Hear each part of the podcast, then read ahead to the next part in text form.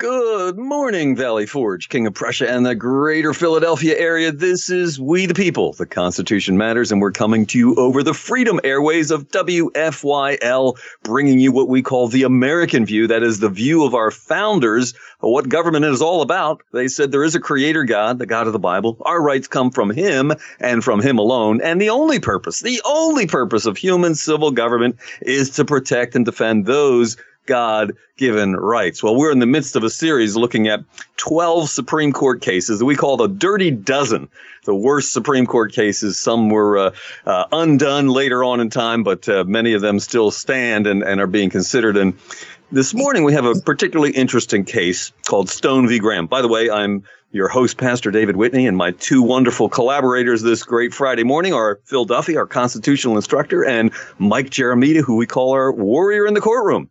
And uh, we're going to examine Stone v. Graham, which the impact of that case is still with us today because Ten Commandments monuments all over the country have been taken down. They have been removed from courthouses and schoolrooms and all kinds of public places, even public parks, as if the Ten Commandments were some terrible plague that need to be uh, expunged from society. And this case, Stone v. Graham, is kind of the centerpiece of that attempt to expunge the Ten Commandments from every corner of our country. So, Phil, why don't you bring us your thoughts on Stone v. Graham? Well, it was only a matter of time before the opinion rendered by the Supreme Court of the United States in Everson versus the Board of Education in 1947 would be extended to further erode legitimate powers described in the Constitution of the United States. The prior case had established a mythical wall of separation between church and state, principle based upon a highly questionable interpretation of a mere letter sent to the Danbury Baptist in 2000. Uh, I'm sorry, that would be 1802 uh, by President Thomas Jefferson, ignoring the literal language of the First Amendment Congress shall make no law respecting an establishment of religion or prohibiting the free exercise thereof. Cornell's Legal Information Institute describes the history of the 1980 case before it reached the Supreme Court of the United States. A Kentucky statute requires the posting of a copy of the Ten Commandments, purchased with private contributions, on the wall of each public classroom in the state petitioners claiming that this statute violates the establishment and free exercise clauses of the First Amendment sought an injunction against its enforcement. The state trial court upheld the statute, finding that its avowed purpose was secular and not religious, and that the statute would neither advance nor inhibit any religion or religious group, nor involve the state excessively in religious matters the Supreme Court of the Commonwealth of Kentucky affirmed by an equally divided court. Sydell Stone was a Kentucky parent and the plaintiff in the case, and James B. Graham, the superintendent of public instruction of Kentucky. So, what was the Supreme Court opinion? The Oyez uh, website describes the opinion of the Supreme Court of the United States in a five to four per curiam decision, the court ruled that the Kentucky law violated the first part of the test established in Lemon versus Kurtzman, and thus violated the Establishment Clause of the Constitution. The court found that the requirement that the Ten Commandments be posted had no secular legislative purpose and was plainly religious in nature. The court noted that the commandments did not confine themselves to arguably secular matters, such as murder, stealing, etc., but rather concerned matters such as the worship of God and the observance of the Sabbath day. There are two terms requiring explanation in this description. Per curiam is defined in this way Latin for by the court. An opinion from an appellate court that does not identify any specific judge who may have written the opinion. And they give an overview. A per curiam decision is a court opinion issued in the name of the court rather than specific judges. Most decisions on the merits by the courts take the form of one or more opinions written and signed by the individual justices. Often, other judges, uh, judges or justices will join these opinions. Even when these signed opinions are unanimous, they're not per curiam, as the judges' justices' names still appear. Per curiam decisions are given that label by the court issuing the opinion, and these opinions tend to be short. The opinions will typically deal with issues uh, which the issuing court views as relatively non controversial. Per curiam decisions are not always unanimous and non controversial. In fact, Chief Justice Warren E. Burger and Justices Blackmun, Stewart, and Rehnquist dissented, giving Stone uh, v. Graham the narrowest of majority opinions, strong evidence of the controversial nature of the opinion.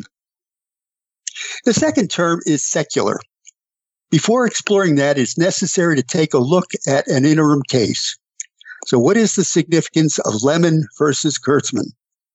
By interpreting the Establishment Clause of the First Amendment as a wall of separation between church and state, instead of Congress shall make no law, the Supreme Court in Everson versus Board of Education had extended a public invitation to hear a plethora of cases initiated by secular plaintiffs. Everson versus the Board of Education did not lead directly to Stone versus Graham. In the 1971 case, Lemon versus Kurtzman, the court attempted to establish a three part test to determine if the alleged wall of separation between the church and state had been breached. The named plaintiff, Alton T. Lemon, was a Pennsylvania resident and social worker who had a long career in public service and community organizing. David H. Kurtzman was the superintendent of public instruction of the Commonwealth of Pennsylvania. The case joined a similar action in the state of Rhode Island. It is described in a syllabus at the U.S. Supreme Court's Justia website. Rhode Island's 1969 Salary Supplement Act provides for a 15% salary supplement to be paid to teachers in non-public schools at which the average per pupil uh, expenditure on secular education is below the average in public schools. Eligible teachers must teach only courses offered in the public schools, using only materials used in the public schools, and must agree not to teach courses in religion. A three judge court found that about 25% of the state's elementary students attended non public schools, about 95% of whom attended Roman Catholic affiliated schools, and that to date, about 250 teachers at Roman Catholic schools are the sole beneficiaries under the Act.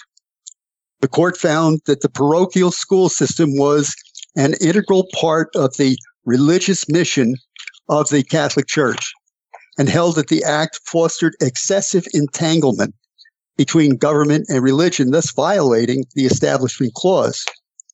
Pennsylvania's non public Elementary and Secondary Education Act, passed in 1968, authorizes the state superintendent of public instruction to purchase certain secular educational services from non public schools, directly reimbursing those schools solely for teacher salaries textbooks, and instructional materials.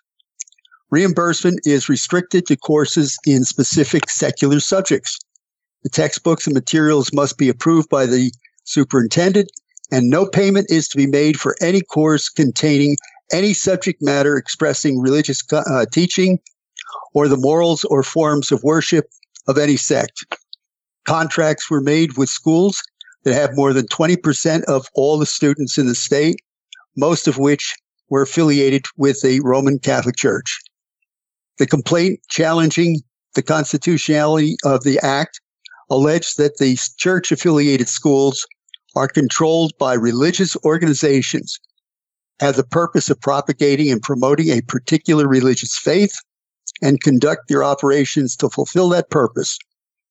A three judge court granted the state's motion to dismiss the complaint for failure to state a claim for relief finding no violation of the Establishment or Free Exercise Clause. the, the U.S. Supreme Court held that both statutes were unconstitutional under the religion clauses of the First Amendment. as the cumulative impact of the entire relationship arising under the statutes involves excessive entanglement between government and religion. The finding in the Pennsylvania part of the case is interesting because the Commonwealth of Pennsylvania's Article 3, Section 15 of its 1968 Constitution states no money raised for the support of the public schools of the Commonwealth shall be appropriated to or used for the support of any sectarian school. It would appear that since contracts were made between the Pennsylvania Department of Education and the non secular schools, those contracts violated the Commonwealth's Constitution. Isn't that a violation of due process as suggested by the 14th Amendment to the Constitution of the United States? After all, Article 4, Section 4 of the latter Constitution contains this language. The United States shall guarantee to every state in this union a Republican form of government. A state that does not adhere to its own constitution, ratified by its citizens, does not provide a Republican form of government. The governing rule, however, is that the federal constitution has not been specifically violated, that state courts must resolve such issues. This is important because Lemon et al. needed to demonstrate standing in a federal court. And Congress had not passed these if and Congress had not passed these laws, but instead they were passed by the legislature of the state of Rhode Island and the Commonwealth of Pennsylvania. Thus, the reliance on the wall of separation between church and state fiction. It is difficult to see how Lemon versus Kurtzman would have been heard by the Supreme Court of the United States without some sort of precedence having been established by Everson versus the Board of Education. And the opinion in Stone versus Graham was based upon Lemon versus Kurtzman. So let's take a look at the Lemon test and its application in Stone versus Graham. In Lemon versus Kurtzman, the Supreme Court held that both Rhode Island and Pennsylvania statutes were unconstitutional under the religion clauses of the First Amendment as the cumulative impact of the entire relationship arising under the statutes involves excessive entanglement between government and religion. Pew Research has summarized the Lemon test. In Lemon, the High Court began its analysis by setting out a three part test for determining when a law violates the Establishment Clause. Looking to its own precedents, the court concluded that for a law to comply with the Establishment Clause, it must one, have a secular purpose, two, have a predominantly secular effect, and three, not foster excessive entanglement between government and religion. Failing any one of these tests, state legislation would be considered unconstitutional. Let's defer for a moment the first two tests relating to the concept of secular education and focus instead on the idea of excessive entanglement between government and religion. This should have been a red flag that the U.S. Supreme Court had gone down the wrong path in its interpretation of the Establishment Clause. No longer were courts required to determine the clear cut case of congressional involvement in legislation. Now they were asked to make a personal judgment on what was excessive. Judicial action should not be about personal judgments, but impersonal adherence to the law. Stone versus Graham became just one of many cases that were based upon the Lemon test. Although it is significant because for the first time, the concept of a secular education system is assumed to be the standard in constitutional law. It is time to look at that assumption. Nowhere in the Constitution of the United States is the federal government given any power over education. Each state is empowered to make its own rules about education. In Pennsylvania, its constitution states in Article 3, Section 14 the General Assembly shall provide for the maintenance and support of a thorough and efficient system of public education to serve the needs of the Commonwealth. This provision combines with its companion provision, Section 15, to define funding of public education.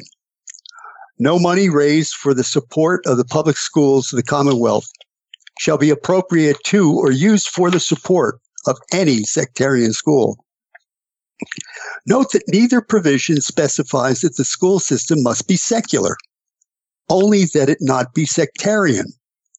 Literal interpretation of these provisions in the Constitution of the Commonwealth of Pennsylvania, Pennsylvania should allow the discussion of history that has been influenced by religion.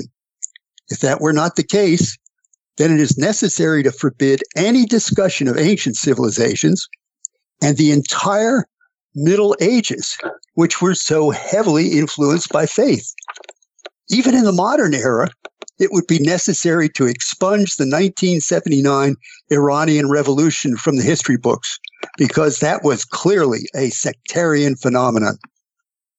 If one examines the original intent that led to the ratification of the First Amendment, it was not to create a secular society, but to assure that the federal government would not coerce citizens to adopt a national sectarian belief system and fund that system through taxation. The display of the Ten Commandments in each Kentucky classroom with plaques paid for with private contribution uh, avoids the taxation restriction. But does it teach the tenets of a specific sect? 2,000 years ago, the Jewish people might have made that claim. But even then, non Jewish nations might have argued that the principles laid down in the Ten Commandments were not unique to the Jewish faith. When the First Amendment was ratified, the United States were largely a Christian federation. Even if the United States were a secular society, what role does the Ten Commandments play in education? The Ten Commandments are historical, are the historical foundation for the rule of law, independent of religious sect. The rule of law, in turn, is almost universally recognized as the foundation for Western civilization. Do we truly believe that by erasing this history, our educational system will better prepare its students to accept this nation's founding concept as stated in Jefferson's Declaration of Independence? We hold these truths to be self evident that all men are created equal, that they are endowed by their Creator with certain unalienable rights, that among these are life, liberty, and the pursuit of happiness. Jefferson, who was probably a deist, thought it important enough to acknowledge the Creator that he included the idea in our nation's founding document. But he also recognized that the citizens of the United States, in conformity with natural law, were entitled to life, liberty, and the pursuit of happiness. These are concepts that focus on respect for the individual, not the collective. The pursuit of happiness is a distributive government idea, with that government governing best that governs least. The ultimate purpose of government is to protect the natural rights of individuals. Everson versus Board of Education, Lemon versus Kurtzman, and Stone v. versus Graham turned the Declaration of Independence on its head. Amen. Thank you, Phil. And thank you in particular for bringing in the case uh, Lemon v. Kurtzman. And I'm fascinated. I mean, I've looked at that case before, but fascinated to find out that Lemon was a community organizer. he was an early Obama, I guess, you know, and we know what uh, community organizers are all about. They're about imposing communism on, on our, our, uh, our poor benighted uh, people who are willing to allow the community organizer to get them all stirred up.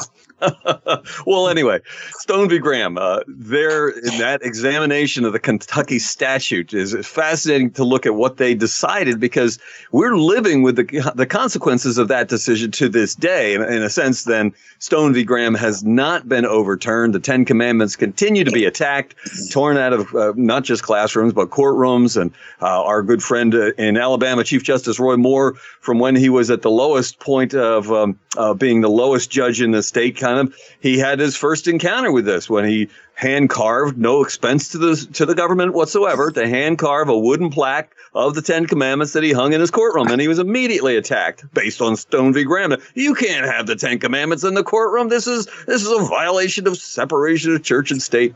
All based, as you rightly point out, on uh, Lemon v. Kurtzman, and uh, clearly going all the way back, as we see, to Everson v. Board of Education, which was kind of the first uh, nose of the camel uh, under the tent, and the rest of the tent uh, has been destroyed by this. So let's consider some of the statements they actually make in their opinion. And one of the advantages of Stone v. Graham, it's one of the shorter Supreme Court opinions. It's, it's a quick read compared to some of the others. But anyway, uh, let me quote the uh, Stone v. Graham. The trial court found the avowed purpose of the statute to be secular, even as it labeled the statutory declaring self serving.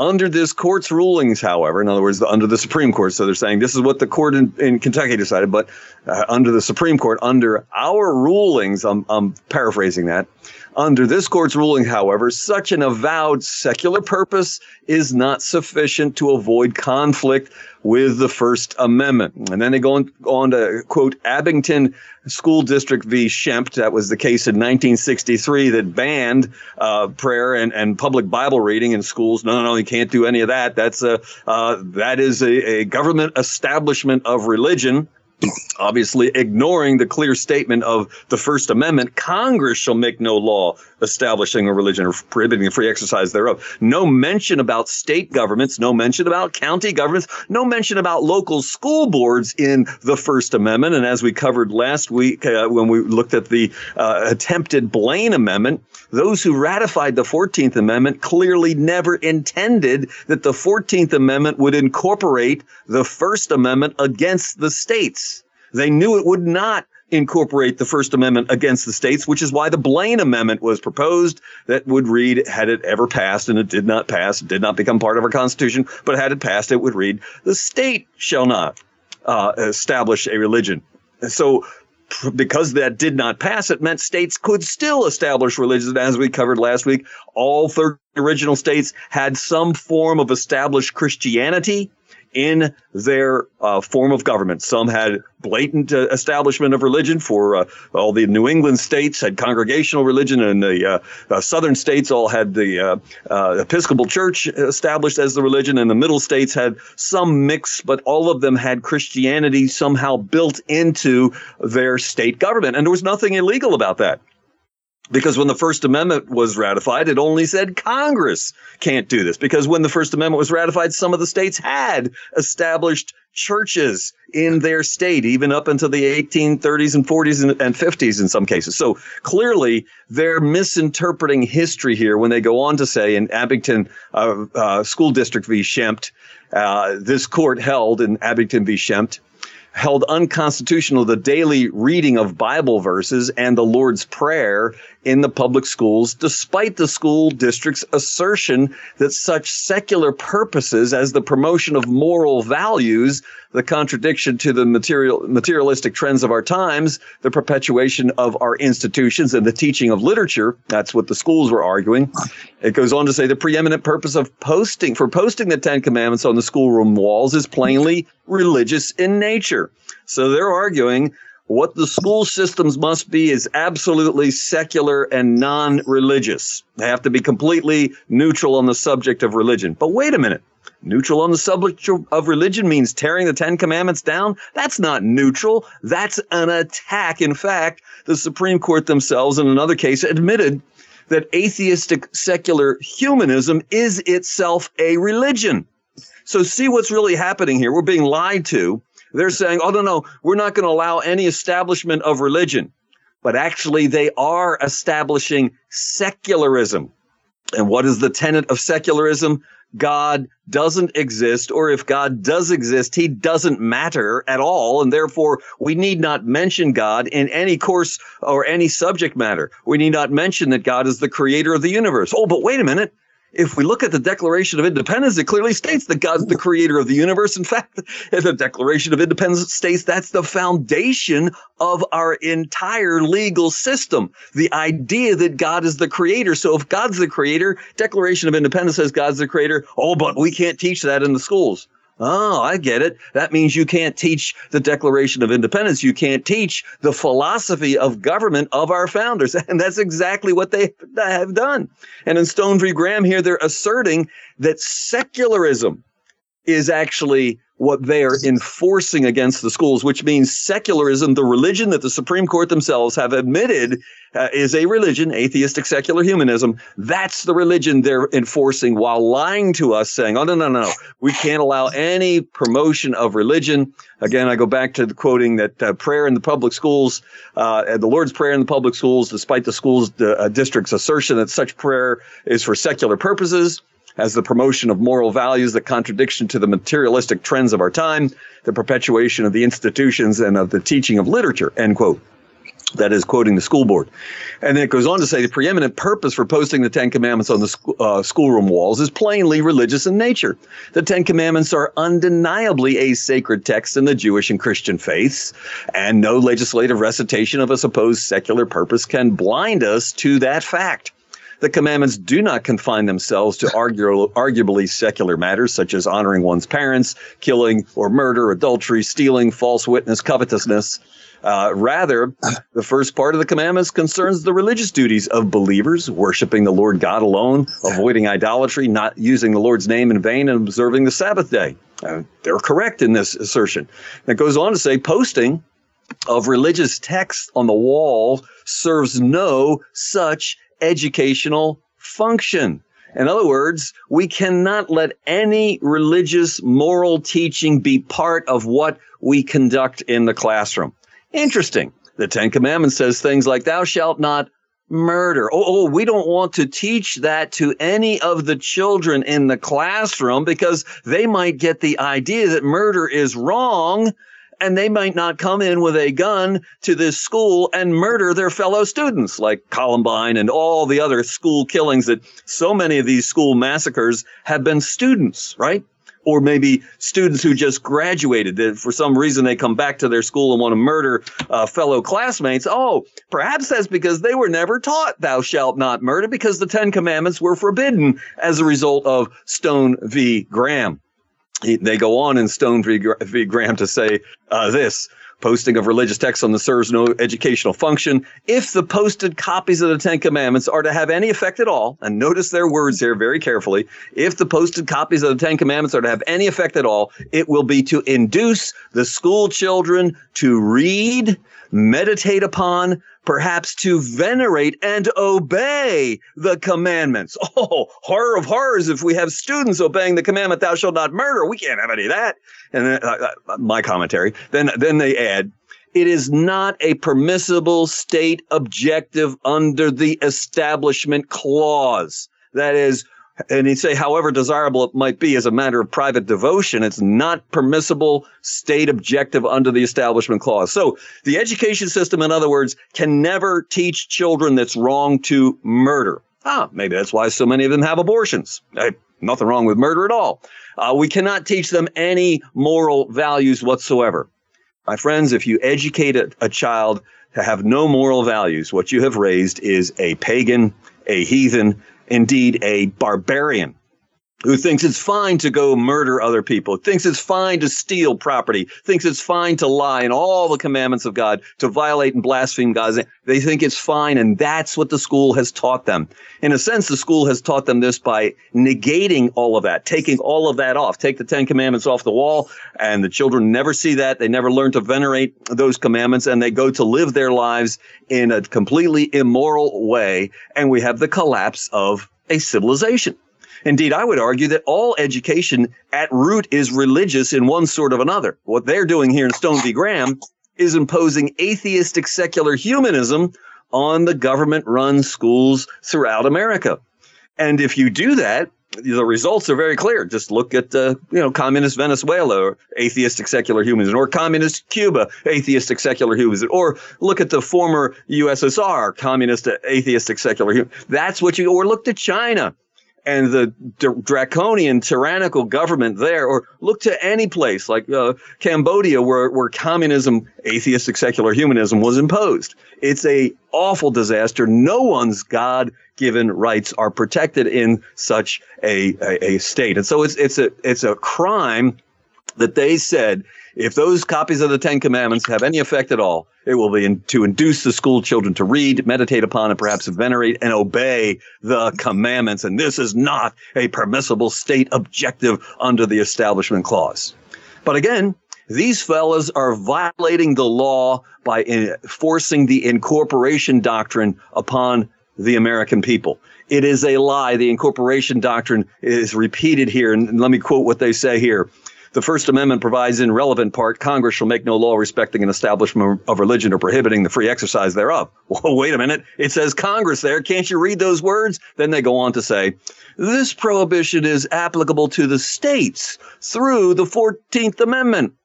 And then they quote Abington School District v. Schempp and so on. So they claim by this point in time by 1980, when uh, Stone v. Graham, by 1980, they're claiming it is an established doctrine, a constitutional truth that the 14th Amendment incorporated all the Bill of Rights. Oh, uh, yeah, except maybe the Second Amendment. We don't incorporate that, but all the other ones, we definitely incorporate all of those, and we force the states to obey that rather than what is clear in the text of the Bill of Rights. Congress is limited by those Bill of Rights, First Amendment, third, all the way through.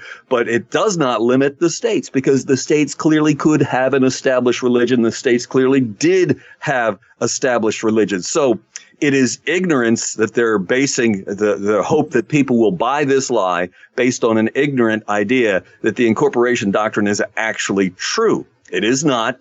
And it is not illegal. It is not unconstitutional for 10 commandments to be posted anywhere in the states, except if you say that somehow posting the Ten Commandments as establishing a religion. Wait a minute. Which religion are you establishing? Are you establishing Judaism?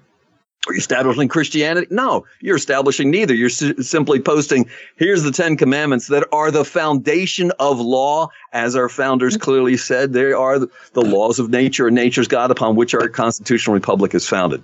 So I would argue this court that did Stone v. Graham is anti American.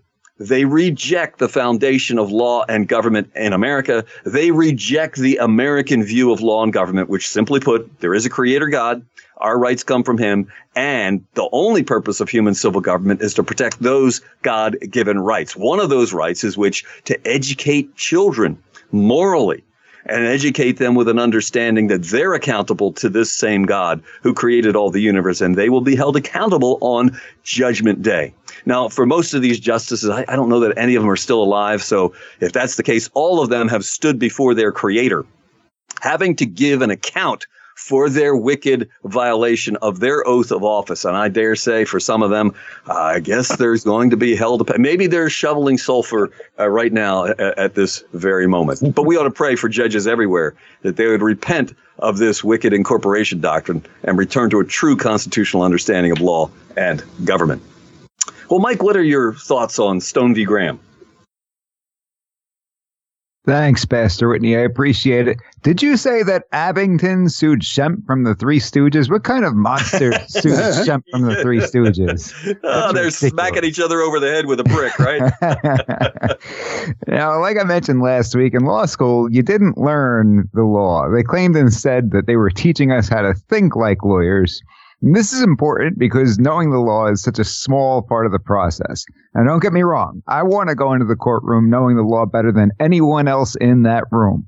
Having focused my practice on one particular area throughout my entire career has made that much more realistic. But I'll often have someone approach me outside of work and ask all kinds of wild questions about specific laws. You know, I once had a paralegal ask me some question about an obscure traffic law and my response was, Yeah, I'm sorry. I really don't do any traffic law. Her response was, Yeah, but you went to law school, so you learned this stuff. And I couldn't help but laugh. You know, you're in law school for three years, and how much of that, if not all of it, do you think it would take to memorize every single traffic law of a given state? And not to mention that I went to law school in Oklahoma, so perhaps we were supposed to learn every single traffic law of all 50 states. I must have missed that day or something. But knowing the law itself is only part of the equation. The major question becomes how do you apply that law? Now, ultimately, a judge will decide if a dispute arises. But if you have legislation and then no case law, often a client will have a question such as, under this law, can I do X? And in those cases, attorneys are often hired to write opinion letters. And if you go to different attorneys, you might get different opinions.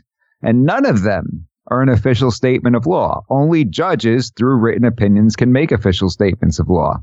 That means if the guy in the black robe disagrees with your attorney's opinion, the opinion that you relied upon, the guy in the black robe can say, Who cares what your attorney said? He was wrong. I have buddies who work in these areas of the law where they are often asked to write opinion letters, and they joke that it'll be 35 years and their career will be over before anyone has any idea whether they did a good job. So when the courts are trying to apply these laws, they usually create tests. Now, I'm not going to deny that there are certainly instances where a court decides the result that they want at the outset and then spends their time in the opinion trying to justify that result. But when the courts are in good faith trying to apply these laws, they tend to create these tests. And if there are tests, then presumably it would be easier for everyone to understand how these laws will be applied. It provides some level of predictability to not only attorneys who would be advising clients, but also for the clients themselves. Now, I know that it probably sounds like I'm making this out to be a good thing, but that's really not my intention. Don't get me wrong, I'd rather have guidance when advising a client than taking a shot in the dark. But there are serious problems that come with the court making these tests. Now, people, as of late, on both sides of the aisle, really, have expressed concerns about legislating from the bench. And this is what we get with these tests. These tests cannot be found anywhere in the Constitution. You can't, with a straight face, claim that these tests are a result of the will of the people. These tests are made up by the courts and have all the impact in the world regarding how these laws will be applied. And if that's how the law is applied, then essentially, that's what the law is. Now, it would seem there's a simple solution to this. And if it makes sense, it's not an easy solution, but it's a simple solution. This has to do with the legislature and going back to the law itself. If the court's tests or even their opinions are completely contrary to what was intended to be the law, or the way the law was supposed to be applied, then you need to go back and revise the law to make that clear. If it's a constitutional amendment or appeal replacement with legislation, there's a mechanism to do so. As they say, if there's a will, there is quite literally a way. We've seen this in Pennsylvania with firearms law prevent, uh, preemption where the legislatures have repeatedly strengthened the provision based upon actions of local governments trying to skirt this law. But we know how difficult it is to amend the Constitution and even to amend legislation. Why? Well, if we can't agree on the amended version, was the true intent really ever truly the will of the people? Perhaps we could be encouraged to draft wiser, more specific legislation to begin with. But I'll be honest, that's just a pipe dream there are reasons why these laws are left vague. People can't agree on anything. So the the probability is that if it were proposed more specifically at the outset, there would be no agreement and therefore no law. I think that sometimes that's the better course of action. Well, thank you, Mike. Because uh, when we look at these things, we I'm left at least scratching my head, wondering, what? How in the world did they come to this conclusion. And uh, yeah, Stone v. Graham is, is one of those that uh, continues to haunt our country, in my view, because I, I, see the battle for the Ten Commandments continuing to go on uh, day after day, where uh, uh, any public display of the Ten Commandments is considered a crime. How dare you allow the Ten Commandments to be seen by anybody? When uh, our founders would have said, "Wait a minute, that's the foundation of all law." In fact, uh, you know, the, some of the founders, like John Witherspoon, stated that bluntly and plainly: the foundation of all laws, right here in the Ten Commandments. So if you can't let the people see the Ten Commandments, I guess you don't want them to see the law uh, that that is the foundation of it all. It sort of seems like a game of telephone, right? Because you've got what what is the law of the land? What does the law say? And then you've got some letter that gets interjected in there. And then you've got a court who misinterprets part of the letter without any context. And then from there, you get a test. And from then on, from that point on, all the case law has to do with the tests. And they're like three steps behind. And that's how we end up with this stuff and and those tests in particular uh, you know lemon v kurtzman it seems to me that is a guarantee for judges to have lifetime occupation i mean they're, they're going to be mm. judging, as you said, Phil, all kinds of cases are now available to them because, okay, who's going to determine what is excessive excessive entanglement and who who gets to determine a secular effect of a particular or a secular purpose? Well it winds up being the judges. So the judges have a lifetime of employment and they've become more and more important. I guess i would as i look at some of these supreme court cases i, I would say the thing that is clear with all of them is the court is expanding its power and expanding it greatly, and from my view, at least, beyond what uh, uh, constitutionally was was deemed to be appropriate by our founders. I don't know what what do you what do you both think of that? Well, of course, we we are aware of Lord Acton's uh, words. Uh, power corrupts, and absolute power corrupts absolutely. This is this is a, a negative attribute in the behavior of mankind. It's something to be to be managed and, and controlled. So um, I, I, think a lot of um, the founding wisdom that that I found uh, in going through the history of, of our nation uh, during its um, initial period was that uh, they were highly sensitive to that negative attribute of human nature. Uh, that it would uh, that government was, in the final analysis, nothing more than a bunch of people. And those people were distinguished from other people by the fact that they had this so called governmental power, the, the ability, um, within restraints, uh, the ability to impose will, their will, on the rest of them. And so uh, a great deal of effort was put into uh, establishing written constitutions and and uh, establishing legal systems that were based upon constitutions to assure that uh, it was the will of the people and not the will of the governing uh, that would matter.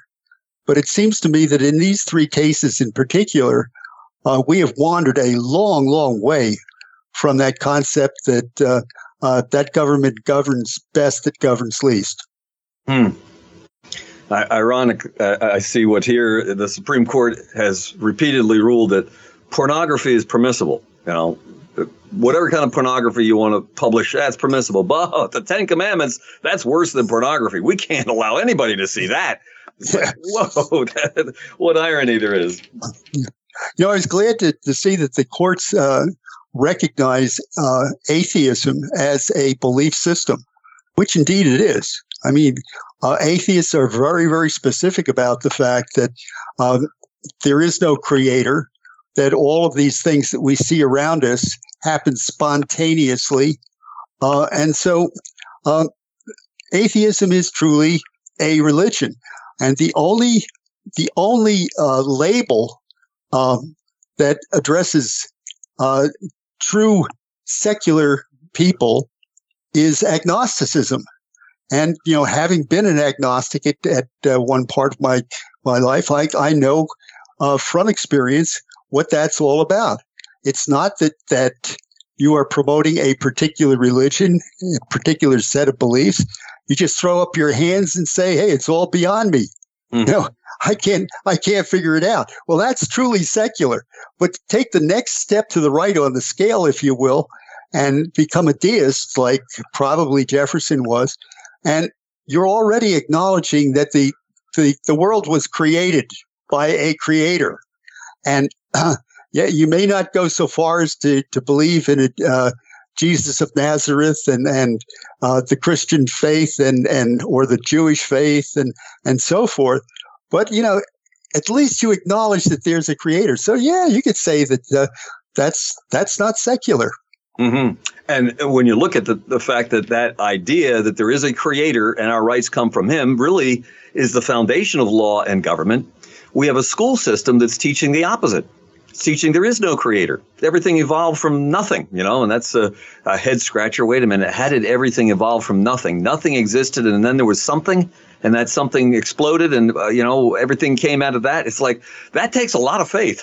Believe me i think atheism takes more faith than, than, the christian faith. There's more evidence for the christian faith than there certainly is for for atheism because the whole problem of their their theory that everything came by a series of accidents mistakes mutations and you know teaching children that you evolved from a monkey and that a monkey evolved from some slimy thing that crawled up out of the ocean and began to walk. And, you know, that takes a lot of faith to believe all of that. But you've, uh, you've told the children you're just a compilation of mistakes, m- mutations, and errors that uh, are you know are meaningless. There's no meaning to anything at all. Uh, so why not just live like an animal? You know, because after all, the law of evolution says the strong kill the weak. So why not? And by the way, this this was the philosophy, the specific philosophy stated by the Columbine murderers they were evolutionists and they claimed they were the strong and they went into that school to kill the weak because that's what evolution taught them. The strong must kill the weak. So eh, when this court says we're going to get rid of all religion out of school, we're going to expunge religion from school. No, they're not. They're just substituting the atheistic secular religion for the religion of our founders, uh, some form of Christianity or another. And you know, that's, I'm sorry, go, go ahead. ahead. Go uh, ahead.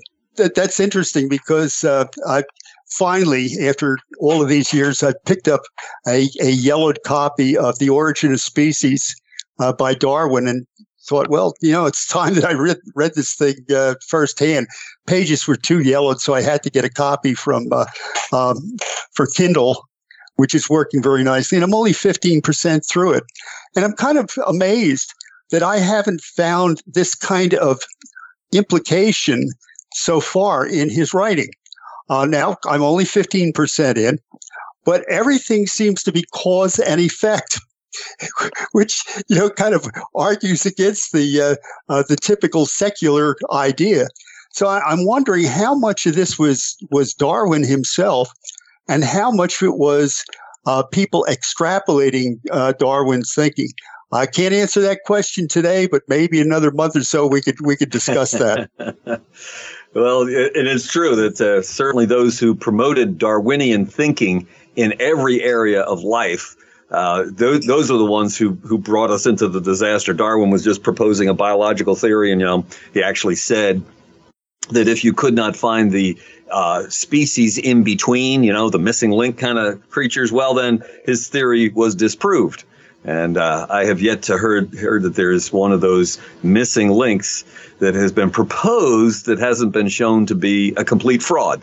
Like I think it was Lucy was a bunch of bones scattered over an acre and a half of ground.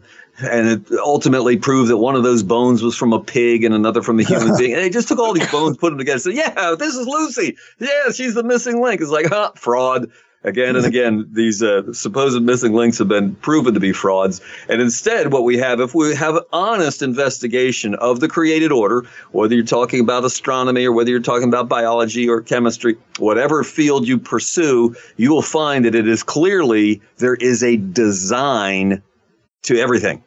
In other words, you couldn't study the science of astronomy without studying the design of the universe. It's there, the, the laws of the universe, all of that stuff. All of that points to some designer. Now, we might not agree at, as to who that designer is, but the evidence for design just shouts out even more than in Darwin's day. Uh, you see, Darwin had a view of the cell as this simple mechanical thing that, you know, is just not complex, just a simple little black box. He never knew what was inside the cell. But the microbiologists who've now explored the insides of the, the cell say it's amazingly complex. There's no such thing as a simple one celled organism. When you look at what's going on inside, it's extremely complex. And I can commend to everyone who would like to read on that Michael Behe's excellent book, Darwin's Black Box. And he proves that the Darwinian idea that the simplicity of the single cell and so forth, no, no, no, it's extremely complex. And the complexity that he, he unfolds in that book, he is basically proving the argument for intelligent design, not coming to a conclusion as to who that designer is, but there's clearly a mind that is greater than our mind because we're just trying to understand this now, you know, in the year uh, 2000 and following. And we're, we're just groping to understand some of these complexities that obviously someone designed them and they're far greater mind than ours put it all together. We're just following in the footsteps of that uh, grand design. So again, the, the schools by teaching evolution are doing a disservice to our students in terms of their education, actual scientific education, but also, I would argue, in terms of what they're teaching them regarding civil government. Because if evolution is true, then civil government consists in nothing that the strong destroy and pillage the weak. If the person's weak, then the government's there to steal from them, to kill them, to take all their goods, right? Uh, but that's not the purpose of government according to our founders because there is a creator God and his law, the laws of nature, nature's God governs what governments are supposed to be doing. They're supposed to be protecting the God given rights that are listed there in the Ten Commandments. Thou shalt not murder. Thou shalt not steal. Thou shalt not commit adultery. That's the job of government to punish violations of the laws of nature and nature's God. And when government fails to do that, then government fails to do its, its essential job. And that's what our founders' whole argument is in the Declaration. We need to overturn the government of King George III and create our own government, a government that will follow the laws of nature and nature's God. Well, you know, there's a, an interesting uh, set of studies uh, conducted at Yale University called the uh, Infant Cognition Studies. And they've given us uh, a remarkable insight. Uh, virtually everybody, I think Rousseau and, and certainly Locke, um, had had looked at the development of the the human mind, if you will, as being an absolute. Uh, they call it, I think, tabula rasa, a blank slate, and. They've conducted these experiments in, in just a number of different ways, changing all the variables and so forth, and they consistently come out with the same the same result to, to these tests. And the basic idea is, I'll, I'll just give one example. Um, um, infants are brought into the laboratory, and they're shown a a, a puppet show. Uh, and in in one of these puppet shows, a uh, cat is attempting to get into a box, and the bad uh, bad puppy uh, slams the the uh, door down and prevents the the cat from getting into the box. And this goes on for about three times. And then after that, a good puppy enters the, the scene and holds the, the uh, top of the box up so that the cat can jump in. And the curtain comes down. And then both uh, the good puppy and the bad puppy are offered to these children. And 80% of them select the good puppy indicating that hey, you know, it's it's more than just spontaneous and exposure to uh, um, whoever that teaches us, to, who gives us our our sense of right and wrong. We may be wired from birth, not all of us, but the uh, preponderance of us are wired from birth to understand the difference between good and evil. And a good education would build upon that you know? Exactly.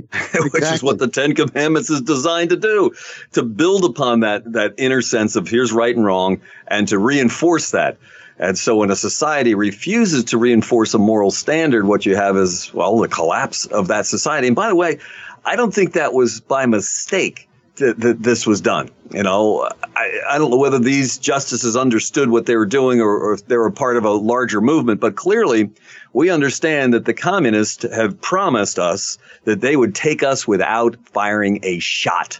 They would destroy our constitutional republic and turn us into a Marxist, well, I call it Marxist hellhole, which is what they all turn into ultimately. But they would do that without firing a shot because they would so corrupt every institution in our country. They would so take over every institution in our country that they'd, they'd be able to conquer us without firing a shot. And they understood very clearly early, early on, back in the 1830s, that to accomplish this goal, they had to get to the children and they had to delink the children from their parents' moral set of values and they had to inculcate their own set of values. And again, like I said, all education, I believe, is religious because it's inculcating one set of values or another set of values. And those values are based on some religious system. Ten Commandments, based on the Bible, based on a, a Christian and, and Judeo uh, understanding of, of law and government, atheistic secular humanism, basically Karl Marx's God and whatever his 10 commandments are, the 10 planks of his communist manifesto, that's what we need to follow. And if you follow those 10 planks, look at what happens. The abolition of the family takes place. The abolition of all private property takes place. And so if you're going to inculcate that and accomplish that, you've got to persuade the next generation. You're not going to persuade me that the loss of private property is a good thing but you are persuading kindergarten students and first grade students in the in the government indoctrination centers today that yeah, private property is a bad thing because people's carbon footprint is too big and and people are wasting too much resources and on and on it goes. But they're propagandizing those children to accept a communist religious system of government in rejection of ours. And so I would say they're uh, anti-American and they're working for the destruction of our constitutional republic. So one of the things that we need to do uh, to recover our republic is take the indoctrination of these children away from uh, the communists and the others that are in, in, control of these systems. If you look at at um, uh, the course of, of civilizations, what you realize is that they they um, they're like a curve, if you will. I guess it's a sine curve or something of that nature, where um, they grow and then peak and then descend and and finally taper off to nothing. Um, you know, we we've been conditioned to think in terms of civilizations like Rome as being taken down by the barbarians. That's not the case. I mean, once you get into uh, all of these civilizations, what you realize is that uh, they are have become so internally corrupt that they are just they are pickings for for uh, the outsiders to come in and and take whatever they want and destroy whatever they want. So it's it's it's all about the internal, uh, and I, I, think people like Jefferson have have spoken about this. You know that uh, we need not fear external enemies. You know, fear what's going on within our our own society, because this is this is where the uh, the forces arise to destroy civilizations. hmm Mike, any thoughts in terms of uh, Second Amendment and how it relates to uh, tearing down the Ten Commandments and uh, the protection of life? Which, by the way, I think the protection of life is built into uh, the commandment "Thou shalt not murder." The positive side of that commandment is that we need to defend life. Yeah, that's a big one when you mention the word uh, murder, going back to the original text, because you'll have people who say that if you're a Christian, then you can't defend yourself, which is uh, nonsense, as we know. And the second thing is that you were talking about how if you had the Ten Commandments in schools, perhaps uh, these values would be instilled in the students from an early age, and we wouldn't have these issues that take place. But instead, uh, their response seems to be, that, hey, let's take away the firearms rights of all the people who did nothing wrong instead. That would be the better solution in their minds. Uh, so it's just uh, ridiculous on all fronts. So teach the children that murder is good, but don't allow anybody protecting them to protect themselves from the murderers. Wow, what a recipe for chaos, anarchy, and and we see it. I mean, the, the summer of 2020. Look at what happened in those cities, the 300 cities where the riots burned and murdered and looted and pillaged, and uh, nothing was done to them at all. And that's the other thing. When murderers are let free and there's no punishment for their murder, what are they going to do? All going to go out and do the same again and again and again. Yeah, I think uh, there may be a correlation. You know, I mentioned the uh, infant cognition uh, studies that were being done at Yale. Uh, nobody has has pushed to explain the other 20%. You know, those that don't seem to understand the difference between right and wrong. Do they grow up to be criminals, the uh, psychopaths, and all the rest? We don't know.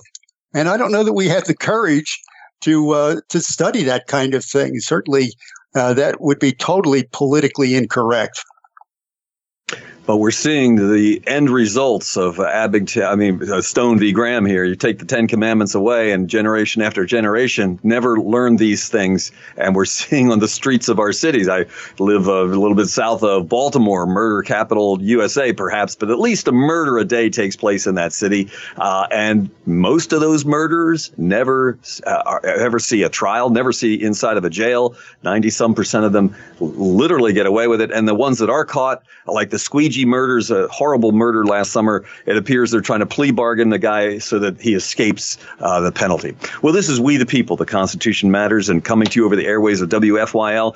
Go to our podcast, 1180WFYL.com. Ask your friends to join us on Friday mornings at 8 a.m. We the People, the Constitution Matters.